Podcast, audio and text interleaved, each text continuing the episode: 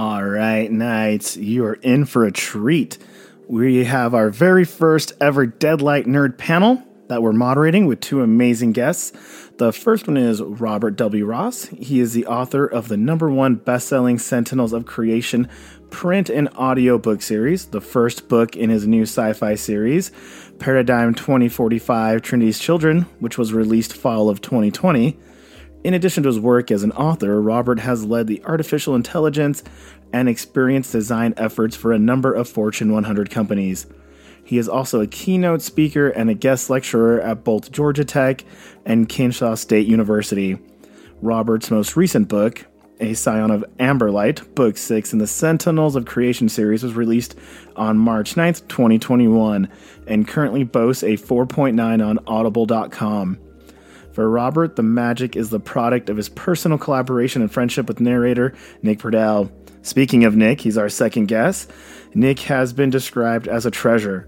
The man with a voice like silk and honey gives voice to a multitude of characters that heretofore only existed on the page. By night, he balances the time as a husband, dad, and amateur armchair general. His castle stands proudly in the Mitten State, where he hopes for snow each and every day. All right, Knights, hope you enjoy it, and we'll catch you on the flippity flip. Some of the things Johnny and I have been talking about, what we kind of wanted to ask you guys when we got you back on. Robert was our more recent guest. Nick was on, I think it's not quite been a year, but it's been a while. It's been months. Mm-hmm. At least a decade, at least. At least a decade. And Nick, yeah. I think you are our most popular video on YouTube, FYI. You have crushed it. No, seriously. Like, I think people are just searching your name constantly because, yeah. One of the most commented ones, too. So it's kind of fun. Well deserved. I joke because he's 1/10 of a star better narrator than I am a writer. So 1/10. It's a big 10th. Well, though. I mean, I'm lucky that it's only a 10th, you know? Yeah. There it is. Performance, excellent. Story. That hit me was really funny. So how did you guys meet, though? That's kind of, as we jump into this podcast, I was just curious, how did you two become acquainted with one another? And who initiated it? He picked me up at a bar. Yeah, he picked me up at a bar. Every great story. No. I was writing back in 2015, and I had decided that when I started writing seriously, that I wanted to do audio first, meaning I wanted to write the prose that would easily translate into audio, which we could get into what that means a little later if you're interested. But so I was getting towards the tail end of A Power Renewed, which is the first book of the Sentinels Creation series. And I figured, since this is audio, I better start looking for a narrator. And at the time, I was just finishing maybe my second read through of Name of the Wind, or maybe we had moved on to Wiseman's Fears. And so I said, I think that Nick would do a good job with translating the female and male characters. So I thought I'd just reach out to him. So I just wrote to him. I was like, hey, would you be interested in doing a story with me? And he just wrote back and said, yeah, I'd love to do it. So it was really as uneventful as that. So Nick, you were just sitting there and got an email, and there's no more to this story you want to add? Really the only thing that I would add is that I had just started at that point working with independent authors. Up until that point, I had only barely stuck my toes into the self-recording avenue. It had been all with larger publishing companies like the Audible and Brilliance and things like that. And when Robert emailed me, I was at a point where, like, I didn't have a lot of projects going on, and so I didn't know anything about him. I had never read any of his material, but he just kind of sent me a quick little blurb about what the story was about, and kind of what he was looking for. And I was like, yeah, okay, let's do it. I don't know you, but yeah. Go ahead. So yeah, we started emailing back and forth, and then we talked on the phone a few times, and got a sense pretty early on that this was going to be a pretty close collaboration kind of work, that he wanted to be a part of the process. And what I was used to at that point was just a production manager saying, here's your script. You're going to go in the booth at this time. Make us a book. And I didn't really have a lot of contact with authors at that point. And so I was excited about the opportunity to get to work closely with the person who had created the material. That's cool. So two of our questions, just kind of in the same vein, knowing that you and Robert are friends, we had two questions from our last cast that people like drilled us on. So one of them you may not be able to answer, but one I think you can. So the first one was, have you ever met Patrick Rothfuss in person? And then the second one is, are you going to do the third book when it comes out? So I have never met Patrick Rothfuss. My dad did, though, because he had him bring. My dad brought one of the print copies of Name of the Wind to a book signing that he was doing in, I think, Madison, because both my dad and I believe, at least at the time, Patrick Rothfuss lived in Wisconsin. And so he actually got to meet him and sign a book for him and say, hey, this is for my son, Nick Podehl. And he's like, okay, thanks. And, signed him. He's like, yeah, he narrated your audiobooks. He's like, oh. So kind of a that's really funny, actually. There, but well, I mean, not too many people have heard the name Podehl, so it's not a common name, But yeah, so I've never met him. I also do not know whether or not I will be narrating the third book. As far as I know, the manuscript is still in process, and so once that gets finalized. And depending upon which company he goes with to produce it, they will cast it. And so I hope they cast me, but I don't know. Riots in the street if they don't. John Anna, I'll be leading them. Leading the way. Maybe not that dramatic. Riots on Reddit. Riots on Reddit if they don't. There we go. That means that's more meaningful. Yeah, probably better.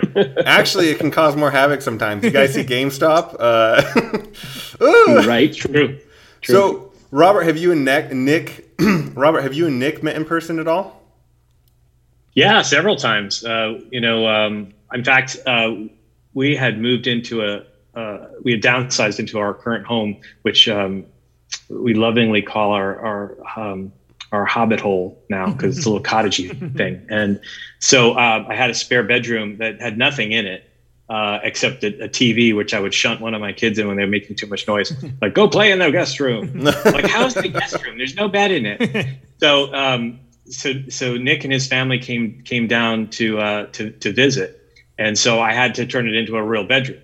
So I finally had an excuse, and we got a nice bed, and all of a sudden, good stuff. And then he and the girls and his wife came, and my daughter showed up at the door, because my daughter likes to cosplay, and she cosplayed as Ariel.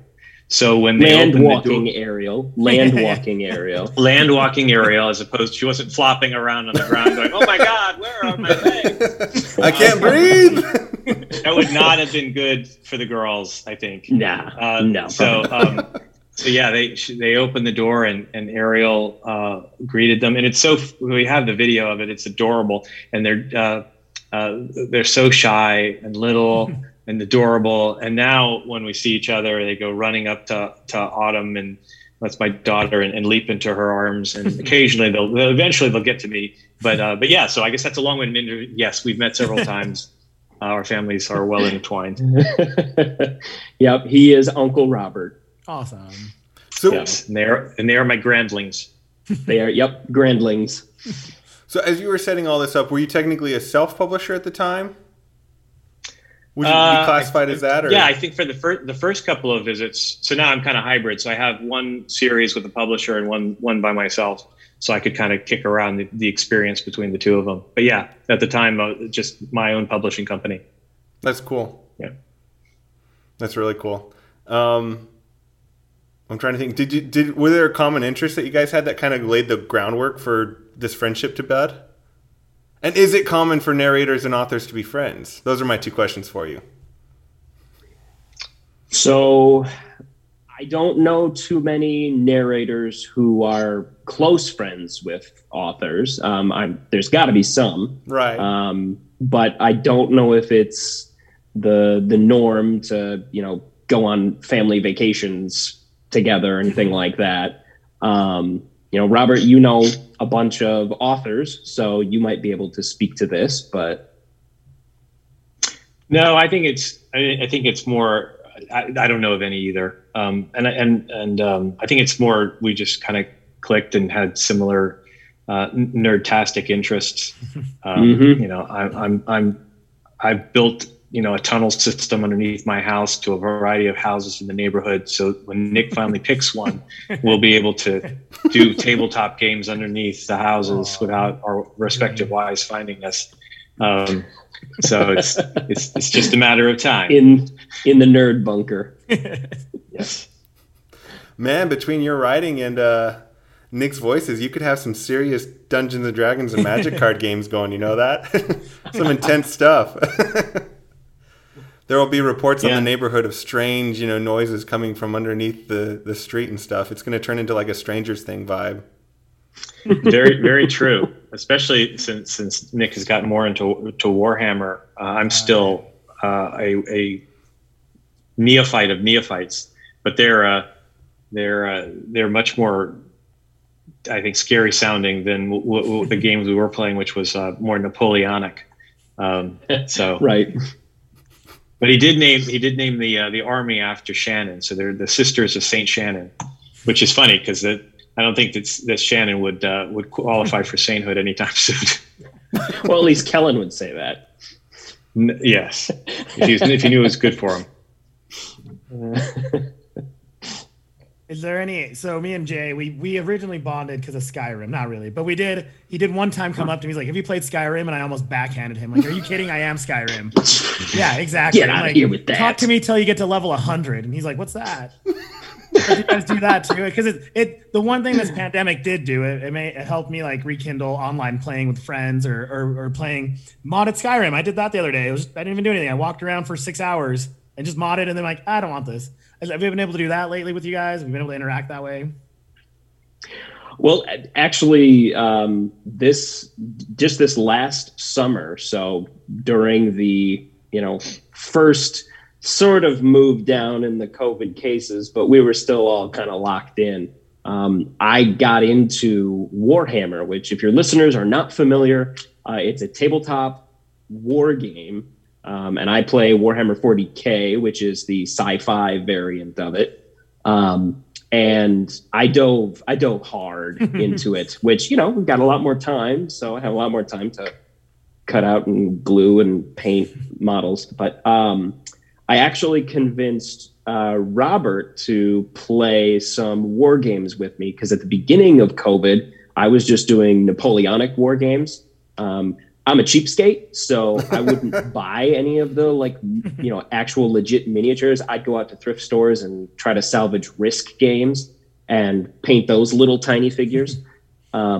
And told Robert about it, and he's like, "Oh, that sounds really cool. We should try to do that." And so we brainstormed on how we could come up with a way to play remotely. And I actually set up a war room in my office with a webcam and my iPad over here and my iPhone over here. So we had like different angles that he could jump to and stuff. And he would tell me, "Okay, move this unit toward the bridge," and that's what I would do on it. So I mean, like. We were playing together, but it was just me down in my basement in my office, moving all the pieces around, and Robert's calling the shots from his home in Atlanta. So it was a lot of fun. In fact, we were kicking around doing a Patreon of that because and having people be able to join in these games and so forth. And we still might do it, but it was surprisingly functional. We ended up doing having a Discord server and having multiple cameras, and had, you know, we had, you know, a couple of Nick's friends play as well. So we had, you know, different armies, you know, on this terrain. And of course, Nick is like Henry Cavill, looks just like him too. So I mean, I sometimes I can't tell them apart. I saw him take off that sweater. That's right. So you see a picture of Henry Cavill like painting this little miniature, and my daughter's like, "How is this man not married?" And so Nick's similar in that he can make these terrains. And I'm like, how the heck did you do that? It looks just like it's made out of stone. He said, oh, it was a milk carton, or no, you know, it was an egg carton, and I just painted it with this, and all of a sudden it looks like a castle. I'm like, yeah. And so he has this whole terrain set up, and we were able to play and have the different angles, like move to camera two, you know, and it was just a lot of fun. I'm still more partial to the Napoleonics, because I understand it a little more. Although the Sisters of St. Shannon's are pretty cool looking. I'll give them that. You guys have me intrigued. I'm feeling like I need to research this a little bit more. I think you might have to. 100%. Because Johnny and I, this is right in our vein. This is our bread and butter. Well, we'll maybe over Skype, and it worked great. So just keep us going. Right? Maybe for some bonus material at the end of the podcast, I can take you guys on a quick tour of the war room. Ooh, that'd be amazing. Sick. Put it on our Twitch. See the setup. Crazy, yeah. You're real talented. It's really not that impressive. Yes, it is. It's pretty cool.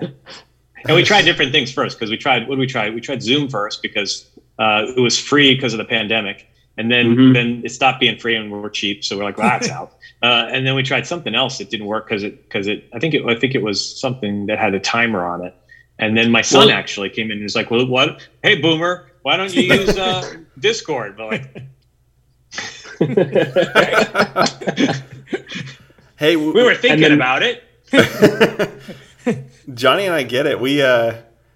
We tried using a few different things, and they kept losing our audio or whatever, like the original audio and the backup. I'm like, you got to be kidding me. So we just jumped back to Zoom. We're like, I'll pay it, because it's not worth the time to lose my flipping audio. I lose my mind. Sure. I'm about to throw my computer into the wall. Zero patience. I'm going to go full, oh no, I can't be blanking on this. The Russian security officer.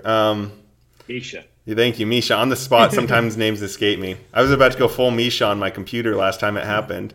Oh, I'm sure Skype will work. Take this, Barbie, as I punch the computer.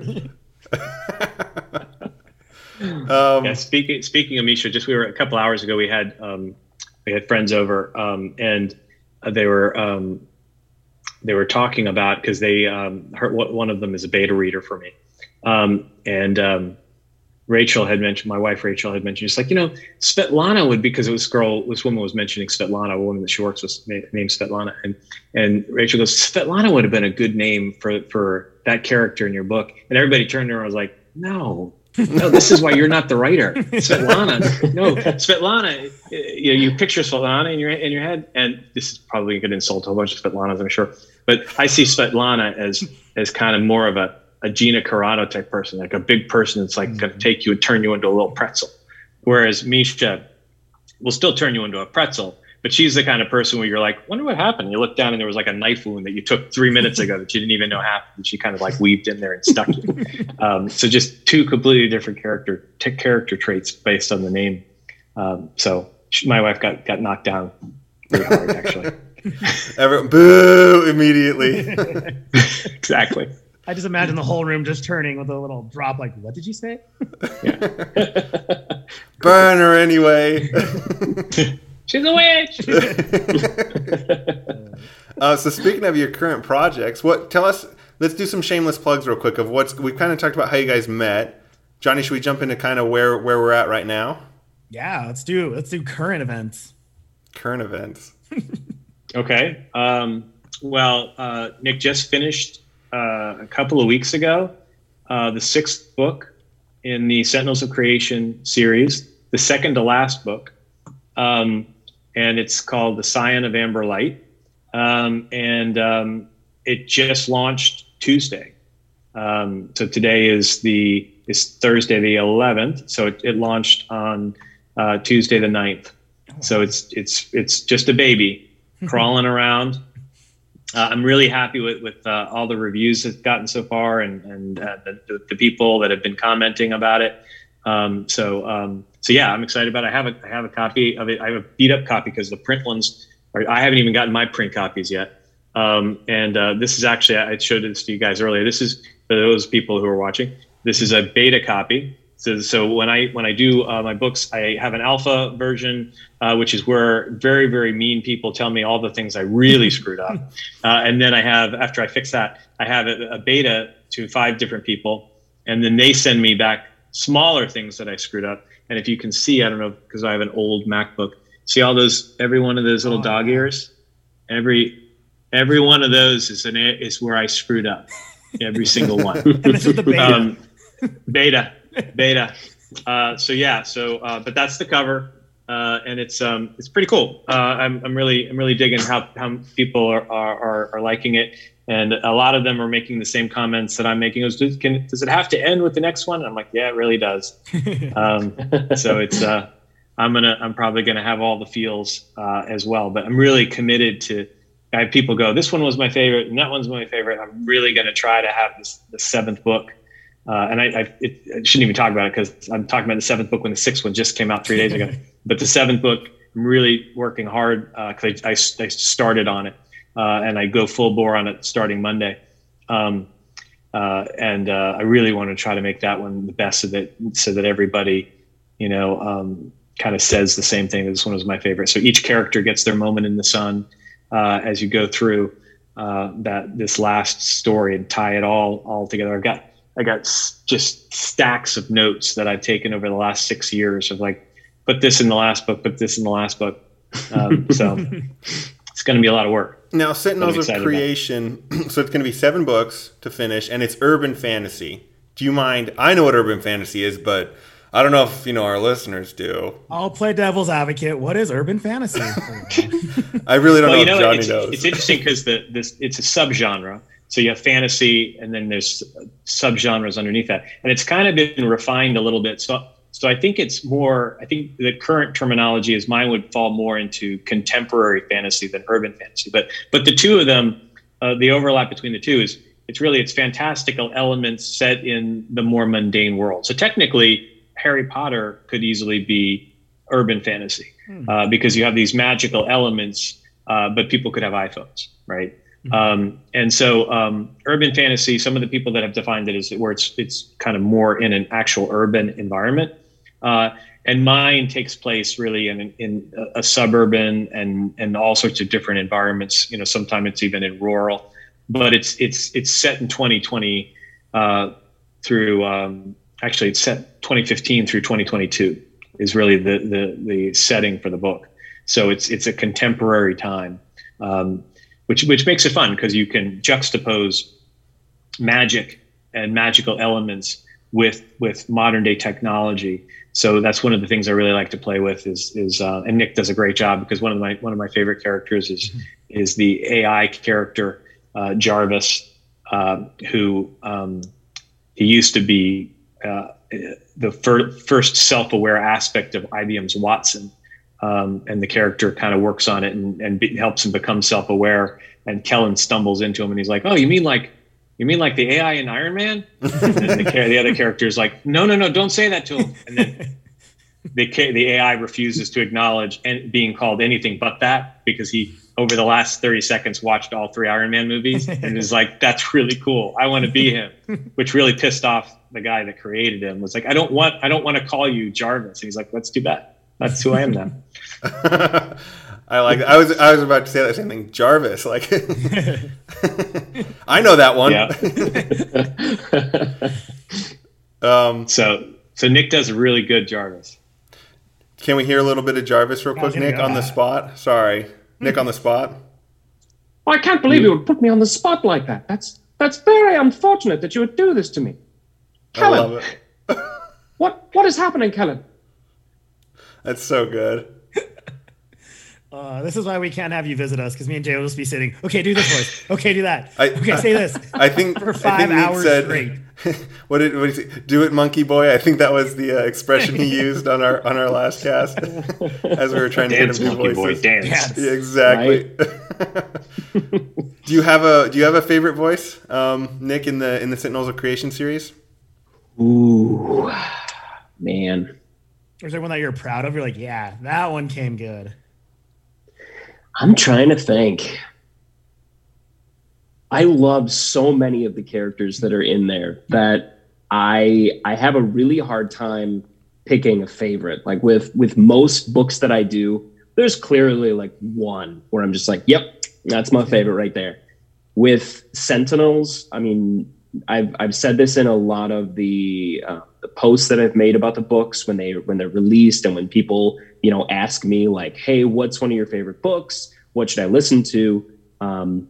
I continually comment on how the characters that Robert has written are so just full and real that I feel like I know them. Like I've said it before that, like, I feel like Kellen and Shannon come over for dinner and game nights at my house. I mean, they're like people that I would know. And so for me, it's not the same as another book because these characters are almost real to me, which I know makes me sound a little bit crazy, but they're not just characters that I'm doing a, you know, fun voice for.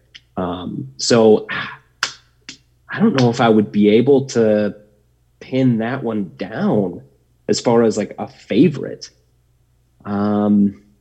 I don't know, Robert, do you have any thoughts on like things that I have said before that it's like, oh yeah, this one was one that you really had fun doing? He seemed to have fun with all of them. That's the problem. Yeah. Now Rachel has a favorite. My wife has a favorite. She loves Dom McLeod. She can't get enough of Dom McLeod, especially when he talks about Uskaval. So Dom McLeod Uskabia. That's it. He's Shannon's 13th century dad, and he lives life hard and wanted to burn Kellen as a witch. Going back, did not go over well for their first meeting. Yeah. So he was none too happy about that, but yeah, I think that's Rachel's favorite because he's a lot of fun. I think honestly, the ones that I have the most, I'll say, fun with are the like tertiary characters that come up in the series where they're either based off of like a historical personage or, you know, a real world influence goes into those characters, and I get to really flesh them out and bring them to life. I think that those are some of the ones that I have the most fun with, just because there's a lot more leeway with what we can do with them. Yeah, that's a great point. So there's a character in this book, in A Scion of Amberlight, that's the one that just came out, that because we spend some time doing voice studies together with each book. And some of them are generic, and then some of them we spend more time on too. And one of them was, we patterned it after Churchill. Love that one. Mm-hmm. And so that one was a lot of fun because he just was very, very Churchill. And then there was another one on my Patreon. One of the tiers that people can choose is they can choose and have a character that they can have created and inserted into the story. Not just like a name, but an actual character. We work on a little bit, and Nick did voice this character, Charlie Wells, who's in A Scion of Amberlight, who was the grandfather of one of the patrons on my Patreon. And Charlie had a really interesting life. He, you know, lied about his age to get into World War I, helped build the Titanic, and just had really a very colorful life. So we placed him in a Scottish bar. He was Scottish, in a Scottish pub, got to interact with the Fae. And we didn't actually spend a whole lot of time figuring out what his voice should be, but the patron, Pete, who, so this is Pete's grandfather. When he heard it, he said that he said two things, and they were just, and I shared this with Nick today, and they, and I commented about why I treasure so much Nick's and my partnership in this, is because he said to me, he said, I'd never met my grandfather until today, which was really gratifying and humbling to me, because my words helped him meet his grandfather, who I'd never met. And then he said, and Nick sounded just like my dad, who passed away a week before. So Nick's voicing, who he had no idea how to voice him, except the background of the character. And so his voicing sounded like Pete's dad, and my words introduced him to his grandfather. And that's that tight partnership that really has developed over the 6 years or so that Nick and I worked together. Plus, I think a little bit of spiritual providence. I'm Catholic, and I believe in a lot of different spiritual and involvement in some of my writing. And the fact that we were able to do that for Pete, I think, was really impactful. That's so cool. I almost don't know what to say. Awesome. Like, it's a little too, like, I can't comment on it without too deep for the. Yeah, exactly. Sorry. I promise, lighthearted. No, that was really beautiful. Cool. No, it really was really cool, because some guy probably was like, "Oh yeah, I'll contribute," and then he got a better gift. That was awesome. Well, and I can relate to that. So my grandfather, all my grandparents are dead. I don't know what's going on with my family. I tell my wife, "You're gonna have to live a lot of years after me, because they're all dying early in my family. I don't know what's going on." And every time she hates the joke. Yeah, no, I don't like that at all. No, they use that regularly. I hope you like being a young widow. She doesn't look forward to that. So they don't laugh. I think they universally hate that. Yeah, I think that's a universal wife thing. I think they all hate it. But I hear a lot in my family that I look like my grandfather. So I'm the tallest of my siblings, and my grandfather was really tall, and really no one else in my family is super tall, and they just say my mannerisms and stuff remind me of him. So that's kind of cool. I can relate to that, like, desire to want to meet him, because I never met him. He passed away when I was so tiny. But that's kind of it's interesting that you can even do that. That's almost it's almost something like stranger than fiction, or what's the term? Like, it's so cool that it couldn't be written. Someone couldn't come up with this kind of thing in terms of. I don't know, his father just passed away, and how it all kind of rolled out. It's divine. We'll call Hollywood it that. Hollywood ending. Providence. Yeah, Providence. Right. I love that. Thank you, Johnny. So moving on to I don't know, Johnny, do you have any follow-up to that? Well, I was like, it's a little too chummy here. Now, me and Jay get along great, but sometimes he grinds my gears. Tell me one time at least, did you guys... Like, Robert writes something, Nick's like, I don't want to read this. Or did you read something? And you're like, no, come on, Nick. A little different, the voice. Did you ever, at least a little bit, give us something to ruin this perfect harmony? All right. You got to go first, Nick. That way I'll be a little less mean than you. And that way I'll look better. Okay. I'll make you look better. All right. Here we go. So Robert mentioned character studies. Yeah. We'll do character studies where I'll outline all of the characters that I need to know, like, what thoughts do you have? What do you want them to sound like? And he'll send me video clips and stuff of different actors or portrayers, be like, I think they have this tone, but do it with this accent, which is great. I love having info like this, but it's don't worry, this is gonna get not nice. So far, it's all really nice. But so on some of the characters, Robert will get pretty particular. And I think that your alpha readers help, where they have very specific ideas in mind. And if I don't nail it, it's sometimes like maybe 4 or 5 different iterations that we have to do. And it's like, okay, I like the tone of number 1, but the timbre of number 3. And can you combine it with the cadence of number 2? And at this point, I'm just like, that's when I remind him how much he loves me. And it's true. It's true. I do. Because I don't do that for everybody. No. It's also when I link to the audio song of I forget the comedian's name, but he's got a song, and he goes, I'm an asshole. I'm an asshole. Oh, yeah. That's Dennis Leary. Dennis Leary. That's it. Dennis Leary. Yep. That's that 50-plus-year-old brain of mine forgetting things already. Yep. That's also, though, before when it was okay to be politically incorrect. So, yeah, I don't think he could get away with that song anymore. Nope. It's probably been scrubbed. I think so. You have to get in the dark web now. Yep. Yes. All right, Robert, your turn. I don't know. His voice was horrible. He admitted it. He's gonna say it. What's that? I was gonna say Jarvis. You hated Jarvis all along. No. The whole time he's thinking, I really should have cast Paul Bettany for this book. Yes, and he was available too.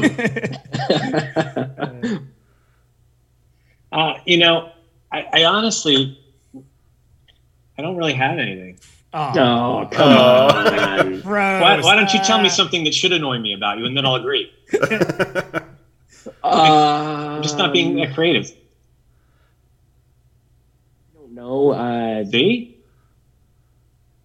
do not stick well to deadlines. I was going to say, does that mess you up? Like, throws off your timing a little, Robert, just to get...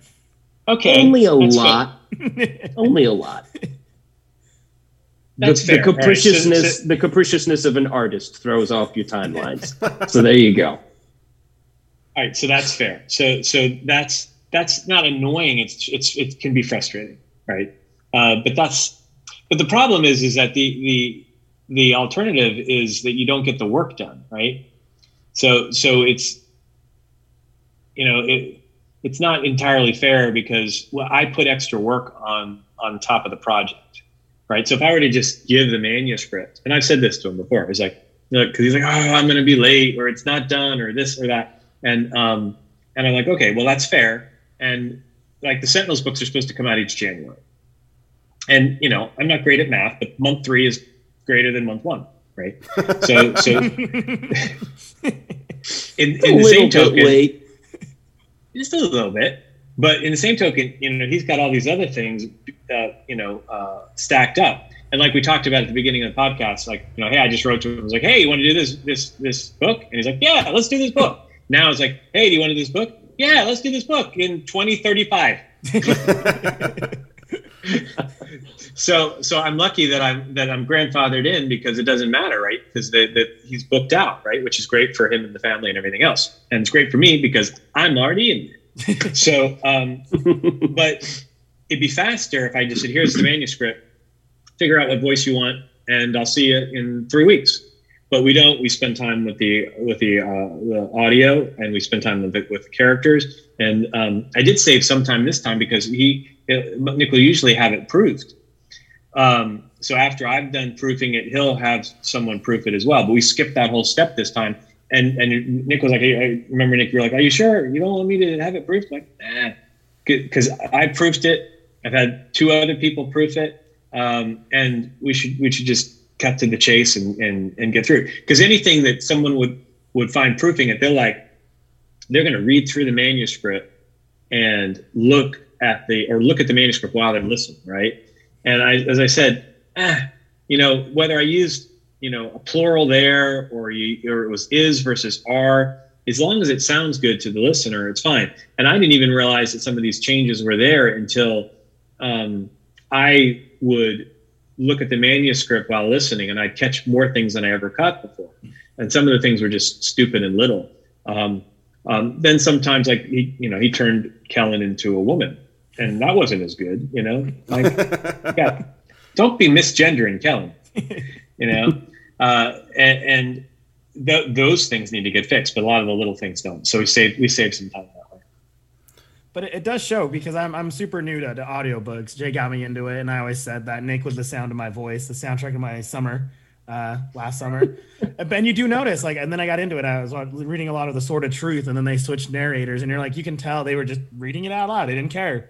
They didn't keep the same voice, and then it was the same narrator, and he switched it up. So you can really, really tell the passion that goes through. So I appreciate it as a listener. Well, yeah, I'm glad that it comes through. I can see that I would probably be annoying to work, because it's They're, you know, they birth these babies, and we've gotten a lot easier though. I think this one was pretty easy. Oh yeah, I think we went through one round of character selection and creation this time. So. Yeah, and the seventh one I think is going to be even easier because there are no new characters at all in the seventh book. Yeah, you said that with this one though. I'm a liar. And there were like a dozen. I'm a dirty liar. Just wait till you get to Humanity's Promise, man. Humanity's Promise. I actually, when I was writing that one, I came out to, and I talked to Rachel, and I was like, I'm feeling really bad because I've added like 12 new characters to this book. And she's like, Nick will know. It'll be fine. For our listeners, what's Humanity's Promise? Can you give us a quick? So the book behind you is the first book. Yeah, that's Johnny behind. Yeah, that's Trinity's Children. That's the first book in the sci-fi book. The Humanity's Promise. That's this one. The band's it's glossy. The band's on it because this is a beta book. This is the one that went out to all the beta readers.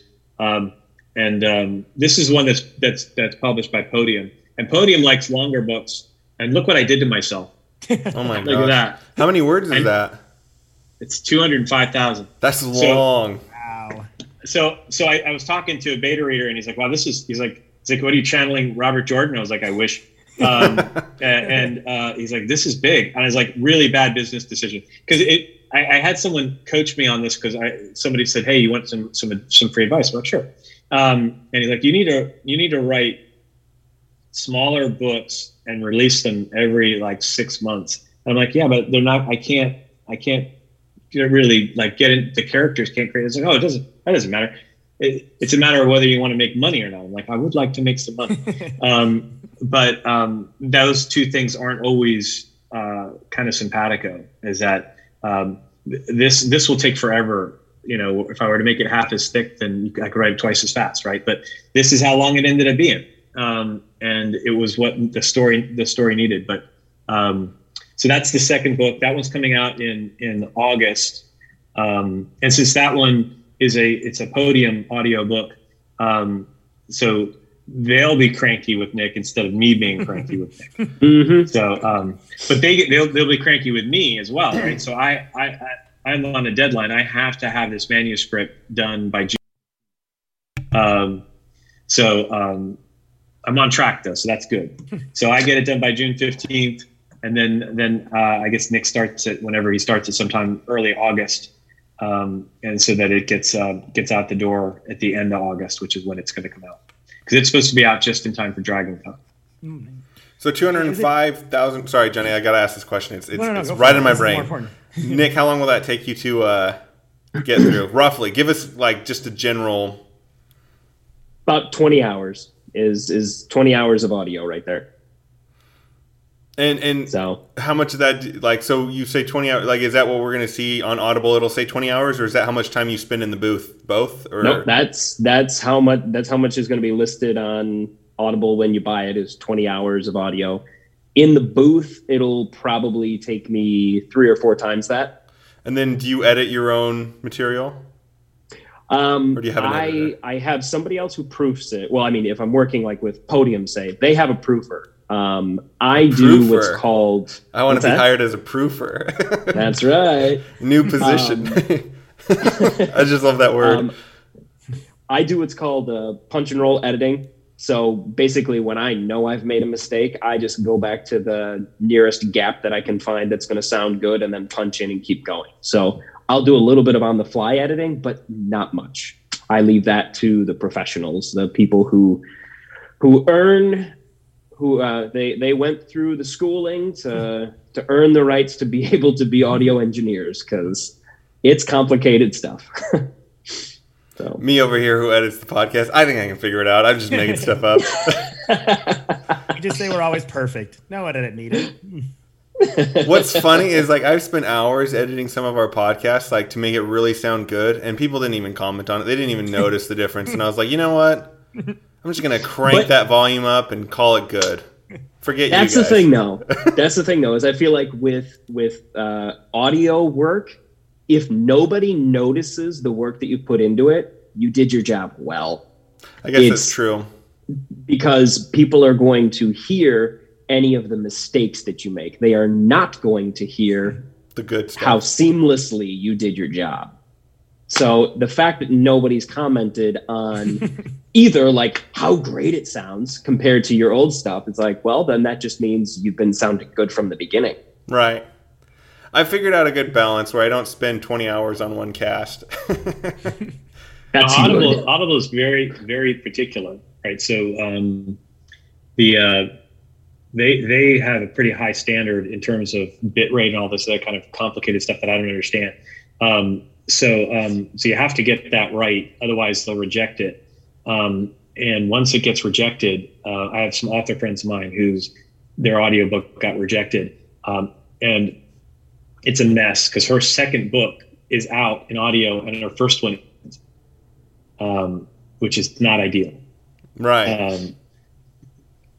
Because it failed some sort of Audible quality check. So it's now, once the workflow breaks, I think, then like everybody's like, what happened? What do we do? They don't have they may not have a real good process for looping it back in or something. I don't know. So you really don't want to have that.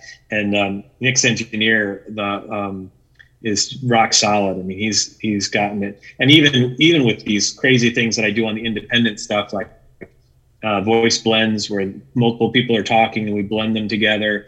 And then when we talked about this, I think, Jay, last time when in was it Wizard Soul, the third book, when you were singing as the women? I think it was Wizard Soul.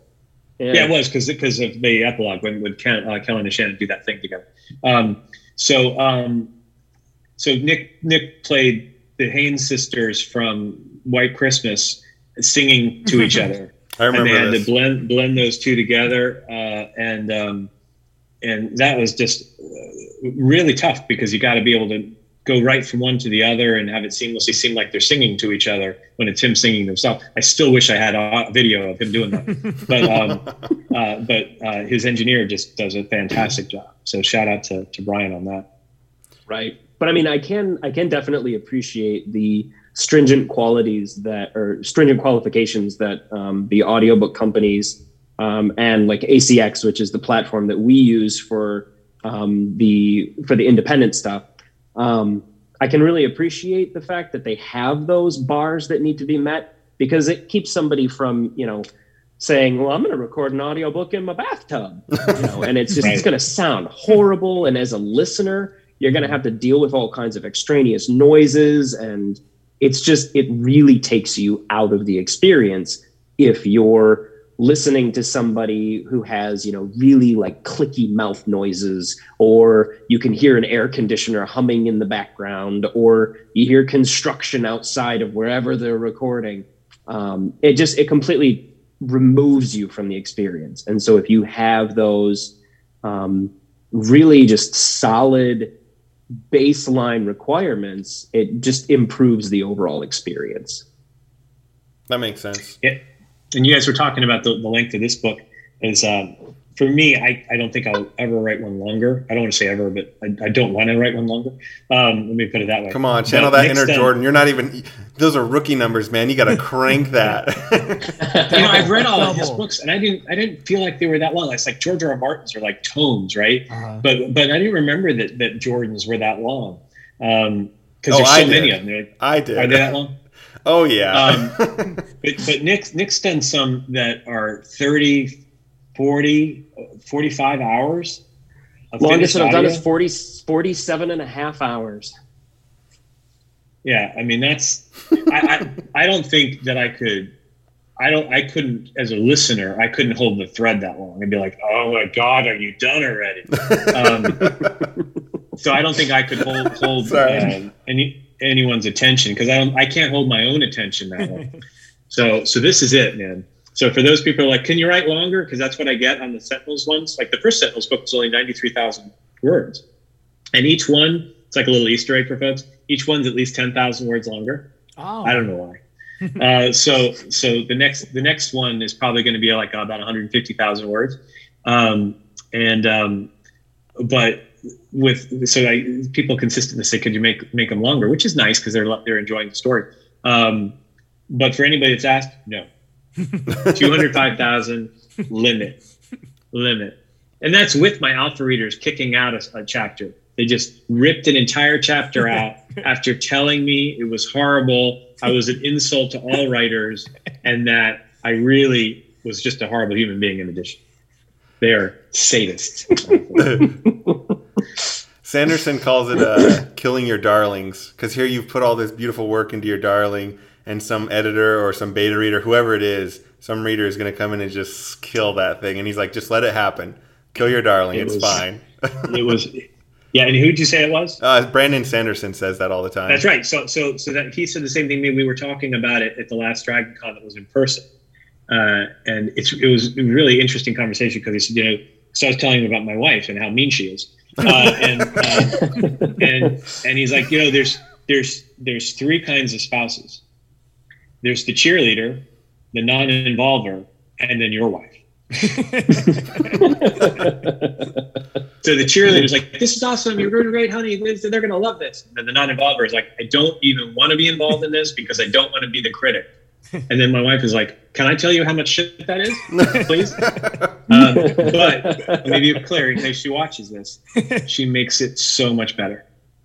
Really has a great ear for things that are not right in terms of things the characters are like. She'll like in the paradigm, it's like Amandi wouldn't say that. She'd say it like this.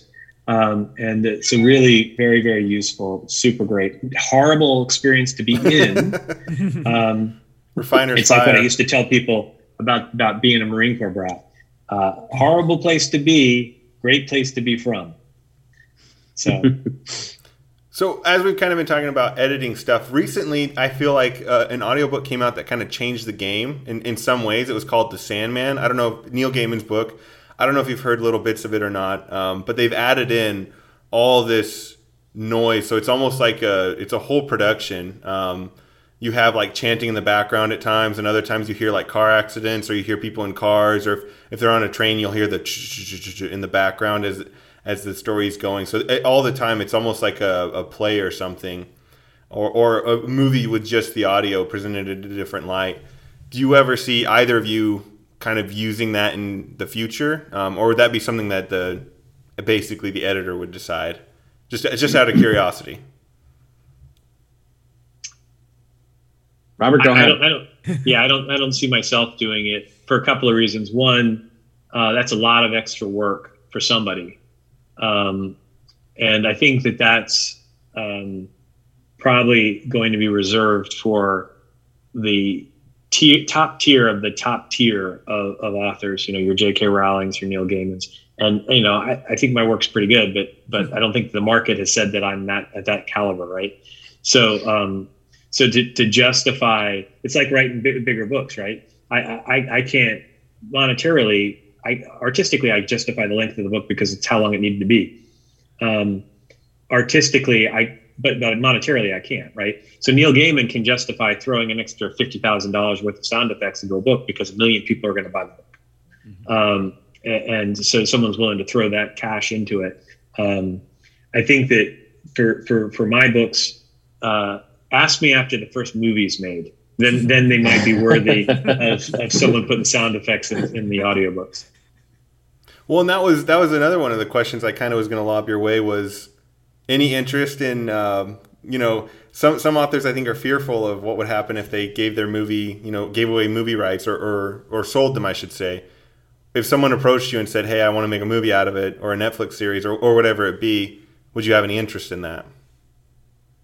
I would have interest, but I'm also gun shy. I had conversation like 4 or 5 DragonCons ago with Jim Butcher about that, and because he had his series Option, and then created a sci-fi series, and then the Option still I think was held for a while. It might still be held by somebody. I'm not sure. And so I would have to have some amount of control over it. And again, It probably makes it really unlikely, because unless there is this huge groundswell of demand for my stories to be made in a movie, you know, it's like you're a second tier writer if you're lucky, and you want control over this. We're freaking Netflix. You should be happy we're talking to you. It's kind of the attitude that I've gotten. Now, I was early on, right after Sentinels of Creation 1, somebody offered to option the books, but I had to give up film, movie, and marketing rights in perpetuity. And I'm like, that's totally now. If you don't know how you're going to make rent, right? And someone comes at you with $30,000, right? Mm-hmm. You might be like, well, I either don't eat or I give them this option, right? But fortunately, you know, I was blessed to not be in that situation. So I was like, no, I'm not going to do that, because you're just rolling the dice that if you do that enough times, that one of those is going to hit you $100 million, and then you're Star Wars, right? And then the creator of that has no control over what you do to his or her characters. And all of that marketing money, like for the action figures and all that stuff, goes someone else. So I want to make sure that the characters were allowed to remain who they are. And for me, I'd also like the big to do now with Tolkien and the concern of big Tolkien fans of what will Amazon do, right? Mm-hmm. Please don't Game of Thrones it and put boobs everywhere. Tolkien was a very devout person, and don't do that to it. So there's that concern in the nerdosphere, right? Oh, it's a huge concern. We had a poll on it on our, I don't remember, it was in a few places we put a poll, and people like blew up about it, like hundreds of comments about it. I think it was on one of our Facebook groups that we're part of. We kind of posed that question to a group of filmmakers, and they lost it. It was crazy. Yeah, and I'm not trying to draw false equivalency between my work and Tolkien's, but make the comparison. It's fine. Because I care about it the same way that his son probably cared about it, right? So, and there's a very very small group of people that probably care about it as much. Again, likening back to the conversation that I had with Brandon a couple of years ago, someone had asked him, "Are you? You know, how does it feel to be famous?" And I loved his answer. He said, "I'm really famous to a very, very small number of people," and I think that's genius. In fact, just acknowledging the reality as well as. You know, humbly looking at it, but it's true, is that there's a small number of people, you know, who really love my work and that write to me and buy the merch and all that kind of stuff. But it's a very small number of very passionate people, and I love them for it. But it's not that groundswell that can make the world kind of bend around you. Right. A few years ago. Oh, Johnny, sorry. No, I was going to say, I just love the sci-fi aspect, because I last time we talked, like, the Battlestar Galactica feel, like, I think that there needs to be out there. There's not enough that you get in Trinity's Child. You get that feeling of you're in space, but you get that emotion, you get that the feel from it. It's something I think we need. So I would love it if they gave you let you control it and let Nick do the voices, even if it's a cartoon. And let Nick. Oh, Nick would have to be in there. He'd have to be a character. That's for sure. That would be great. I wouldn't even need control. I would just want to be able to have the conversation. You know, and be able to have it, you know, trust a person who's going to not try to insert things that aren't there. I think that's kind of the problem that we have with entertainment today, is that there's too many people that are trying to message rather than entertain. Mm-hmm. And it's okay. And I wrote that in one of my author's notes. I think it's great to message people, but your first responsibility in creating entertainment is to entertain. And then if someone wants to scratch beneath the surface and see some of the things that you put there for them to kind of experience or to message, then that's great. But the first thing should be, you know, to have a great romp. And when you get a copy of Humanity's Promise, hopefully, Johnny, you'll like it even more. I honestly think it's the best thing I've written, which, you know, I'm really happy with it, which normally I'm not. Nick will tell you, like, I don't know if this is going to be any good. Yeah. I mean, like, when I wrote Paradigm, I was like, I don't know, Nick. I don't know. It might suck. I love like the costumes, like every feel you had, because it's hard. Like a lot of people have never seen Farscape. They even Battlestar Galactica, they get hit and miss. But I'm like, that feeling that you get of a show that's set in space and it's set in the future or whatever. But it's human. Sometimes they go out of the way. So I like that. Want more? I just want more. I want every year, just 10 chapters. Just give it to us. So and Nick has promised to tell me when things are bad. So he did too. He it's funny because he told me a chapter earlier. He's like, I was really worried about this. This was going, and then it turned in a different way. But we've gotten to the place where because his mother told him not to tell people. Tell him about your mother's advice about telling authors, or was it Aaron that told you not to tell people? I think that was my wife who had said, don't tell people how to write their books. I mean, they're the authors. Yes, but for me, I gave him an exemption. He's required to tell me if I screw something up because he's the last stop. And I've done it on occasion. I've called you out on some things to say like, hey, what do you think about this instead? Yeah, and I love it. It's great. So. We have a friend, his name's Lion Beckwith. He's an actor, but he was in the most recent Wonder Woman movie, and he was telling us about one of his experiences going up to a director and being like, hey, I think you should do this. And the director was just like got him off the set and everything. Like it was a go away talent. Yeah, exactly. It did not go over well. So I was curious, if you would take that in stride or not, but it was a pretty funny story. Oh yeah. I mean, I'm almost impossible to insult. I mean, it's true. I've tried. I've tried.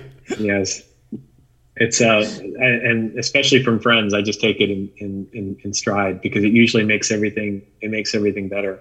So I'm happy for it because I don't finalize the manuscript till Nick and I are done, which I think is probably weird. But for the ones I can't do it with Podium.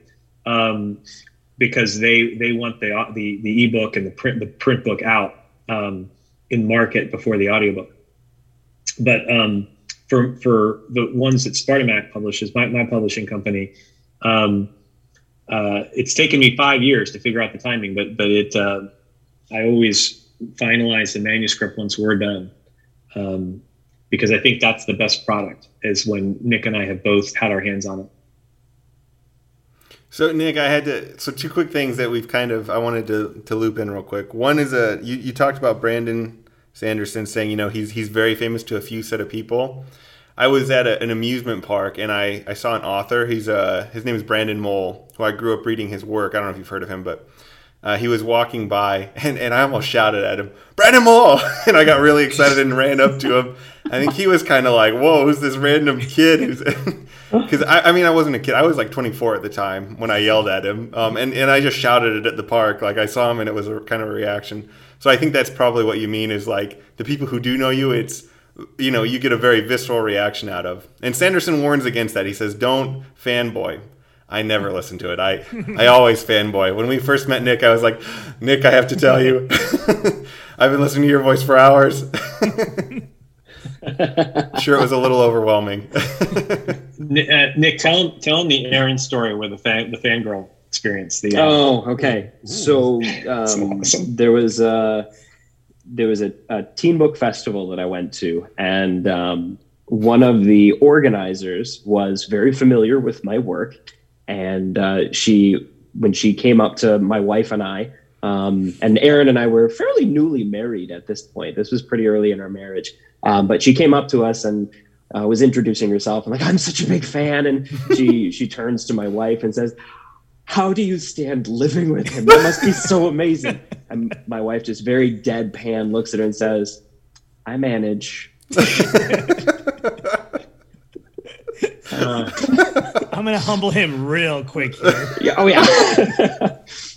Oh no, my wife is great. She is the quiet cheerleader, where she definitely encourages me and builds me up, but she also makes sure that when my head's getting a little too inflated, she just takes a pin and pops that balloon just to keep me grounded.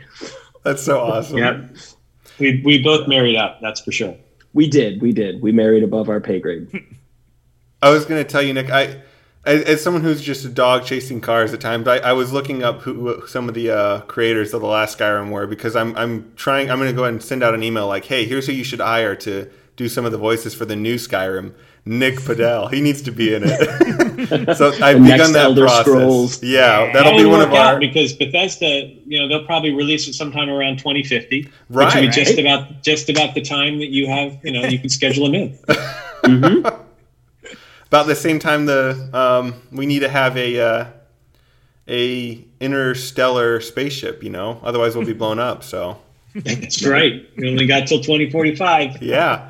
And so new Skyrim, we can play it before the Earth ends, so we're good. Exactly. I would be okay with that if I don't make it to too. That's how I want it to go. One last time with the new Skyrim.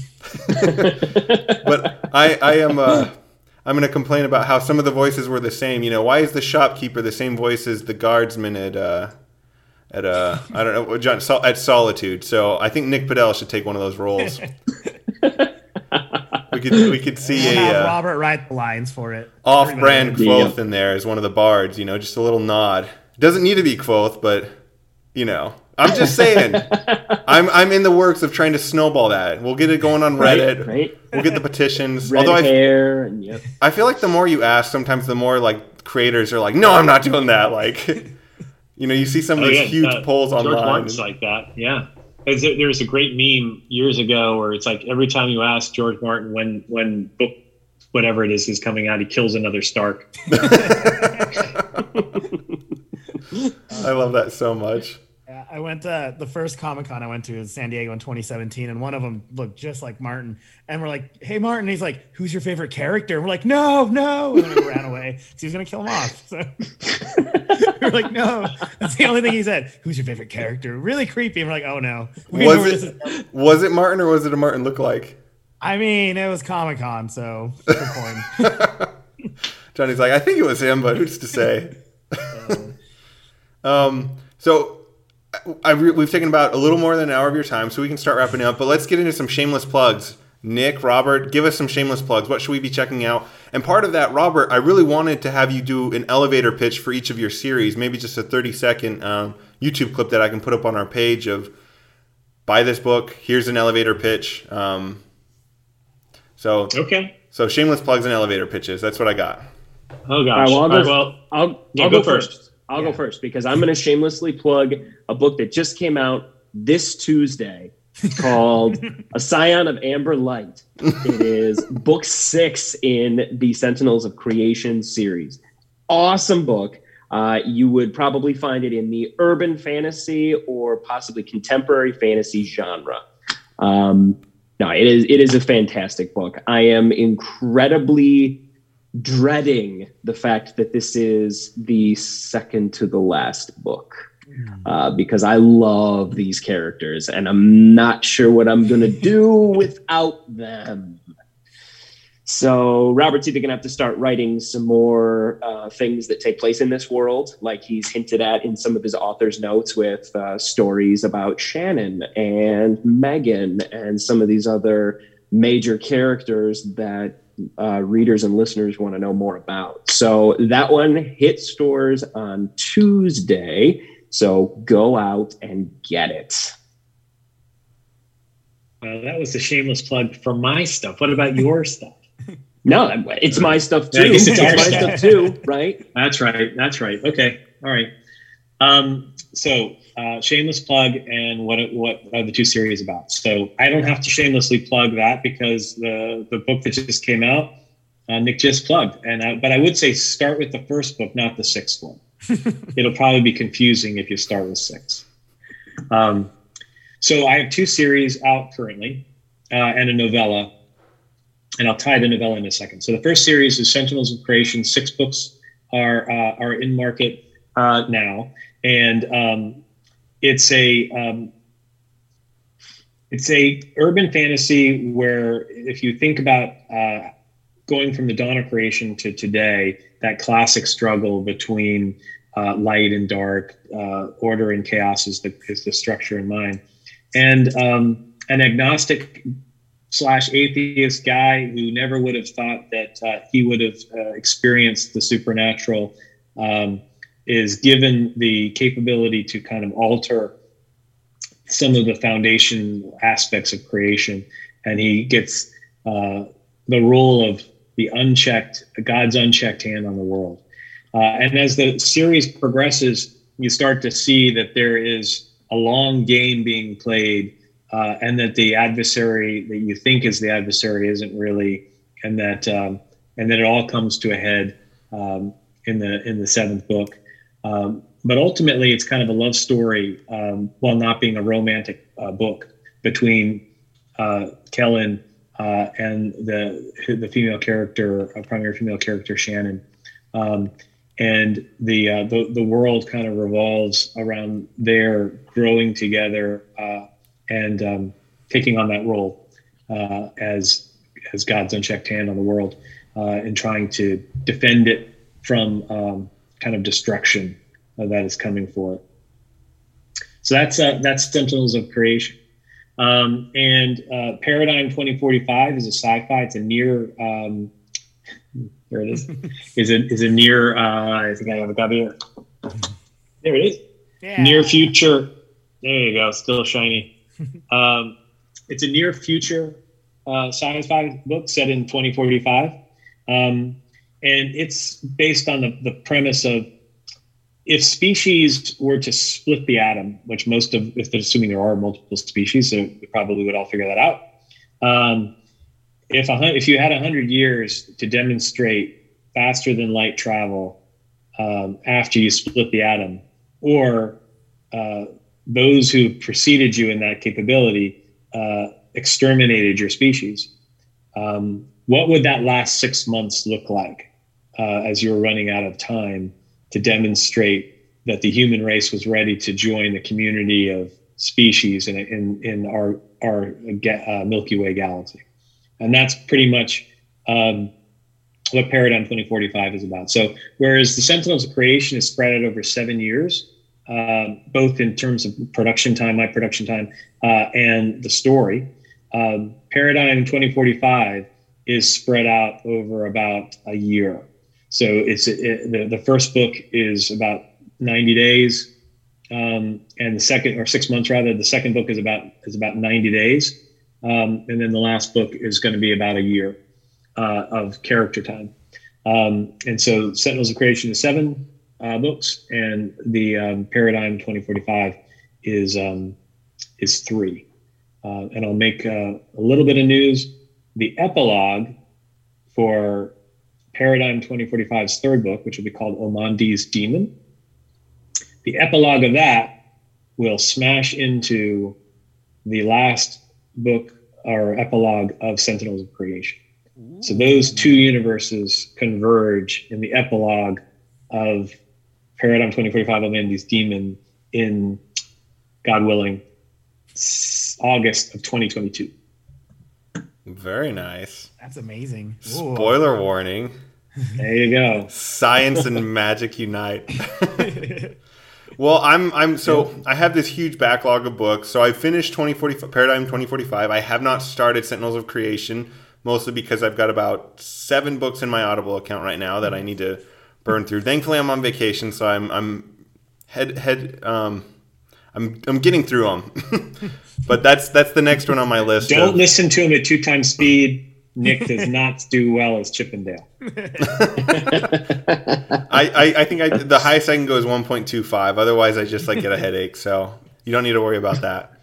I will say of Paradigm 2045, I've been toying with the idea of writing a book for forever, but I just can't get over the fact that it's a cool concept that humanity has split an atom, but hasn't done all these other, why haven't we learned how to terraform the earth, or why haven't we learned how to do all these other interesting things? It's kind of a cool concept you put into my head of just isn't that interesting? It was almost this was the route we took, not, Figure it out, earthlings, come on. Yeah, I don't know. I thought that was a really cool sci-fi premise that, here we I don't know. We have so many limits that we haven't broken through, but that was one of the ones that we broke through in the 40s. It's come on, guys. Yeah, It's interesting how that comes to you sometimes from a writing perspective. Is that was the kernel of the idea?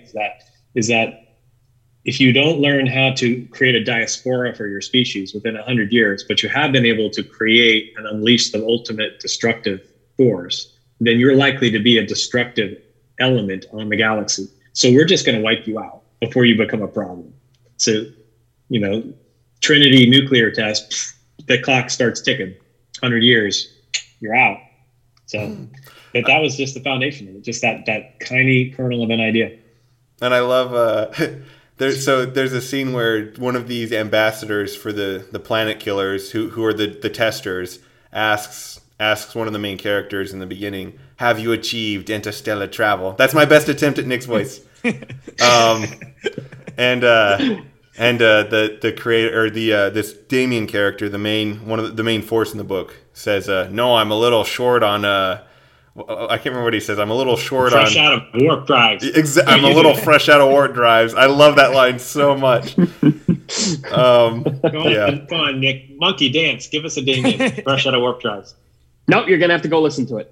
Yeah, and you really should listen to it. As a shameless, so much better businessman than I am. Look at him. You gotta go buy the book. So much better businessman than me. I can edit his voice in doing it. Anyway, don't sue me, Robert, when I do that. When I put just a 5-second clip in, no suing us. But I don't sue people. As Nick said, it really is a good book. It pulled me in. As I listened to it, they were doing, you know, they were being chased by the government in planes, and I was actually traveling when I first started listening to it. So I was on a plane listening to them being shot down and stuff at certain points. Spoiler warning. And I was like sweating in this plane. Like, I was wearing a mask. I was attending a funeral, so I was wearing a mask, and I was just like anxious as can be, sweating. Like, I couldn't breathe very well. Like, listening to this book on a full plane. Popular. Yeah, no. Thankfully, it was my wife next to me, but I think everyone else is like, "What is wrong with this guy?" It's a condition, everyone. No, but I think, Johnny, do you have any final notes for us? Yeah, no, I recommend it to everyone because like it hits a very good, and I always point this out today, like there's a sci-fi bubble out there. Like there's a hole, we need it. And it's enough that it's realistic. Sometimes sci-fi is too far ahead and you're like, you know what? It's sci-fi, that makes sense. Then I like that a lot. It's not like, ooh, it's a laser beams coming out of here. And I'm like, oh no, it's something realistic or attainable within our lifetimes. So I always tell people I like it a lot. There's no Klingons or Kryptonians, although there's elements of that. It's not to that level yet. Yeah. The first book especially is very realistic, and yeah, it's relatable as much as it can be as a sci-fi. You're like, oh, okay, I can see that. Robert, what was the way that you described it to me? That it was I'm going to paraphrase here, that it's the perfect blend of science fact with handwavium to explain the little bits that don't really, like the physics doesn't make sense. Yeah, it's I was on a panel last year with David Niven, which was Larry Niven, who was he's one of the founders of sci-fi. So we were talking about handwavium, right? Which is that whole "don't look at me," and in science fiction you really have to have some of it, but we were, we were talking about how much is the right amount, right?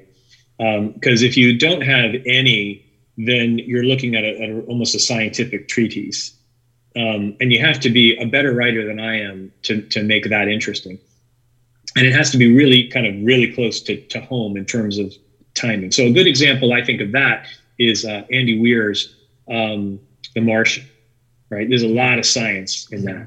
And it's real, right? Close to real, right?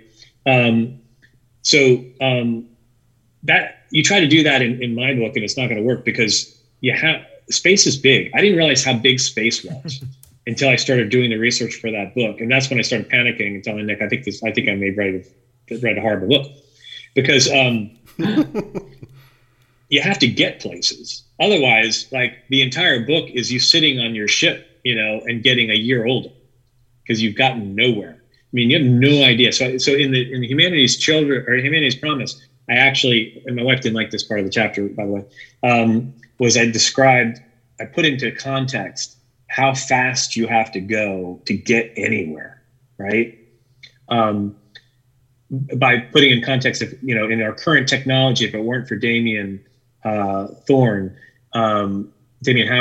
it would be 24,000 years before we get there, and we're going to be there in 3 days, wherever it was. The beta people have their work ahead of them to make sure I didn't screw that math up, which I did it like 5 times, and I was like, all right, I think I got the math right.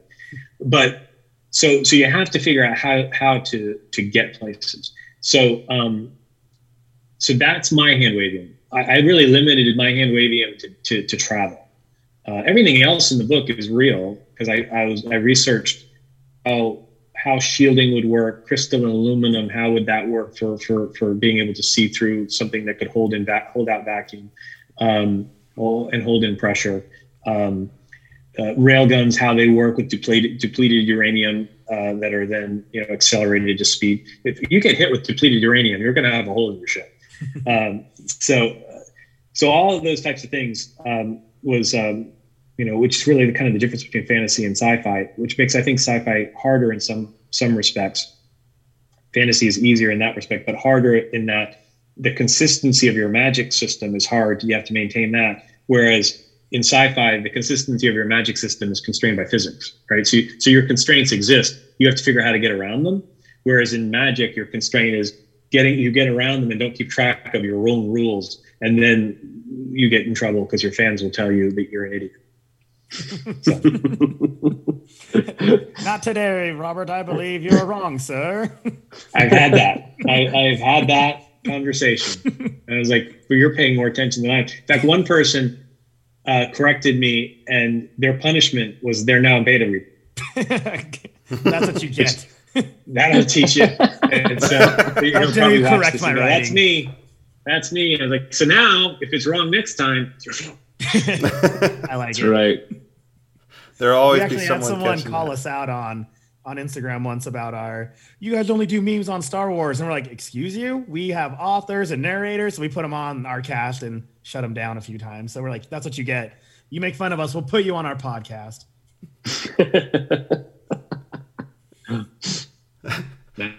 Well, I think we'll close out. I don't know, Nick, if you want to do a little bonus or not. I know you've got a family and a life. So do you, Robert. I shouldn't say it like that. I just meant Nick was offered to show us his I'm nerd old. World. It's fine. Robert, you don't have anyone that cares about you, but Nick, we're concerned about your time. No, but we will close out this portion of the cast. Any final words for us, Johnny? It's our first ever panel, in a sense. So we're super happy it was with you guys. We were like, who we're gonna do it with? And we're like, Robert and Nick made our summer. So we're like, we're gonna beg and plead for these guys to be our first ever Deadlight Nerd panelists. So we're happy. Well, you always remember your first time, and I'm glad I could be yours. I was wondering if anyone else was catching that Freudian thread Johnny was spinning. I was like,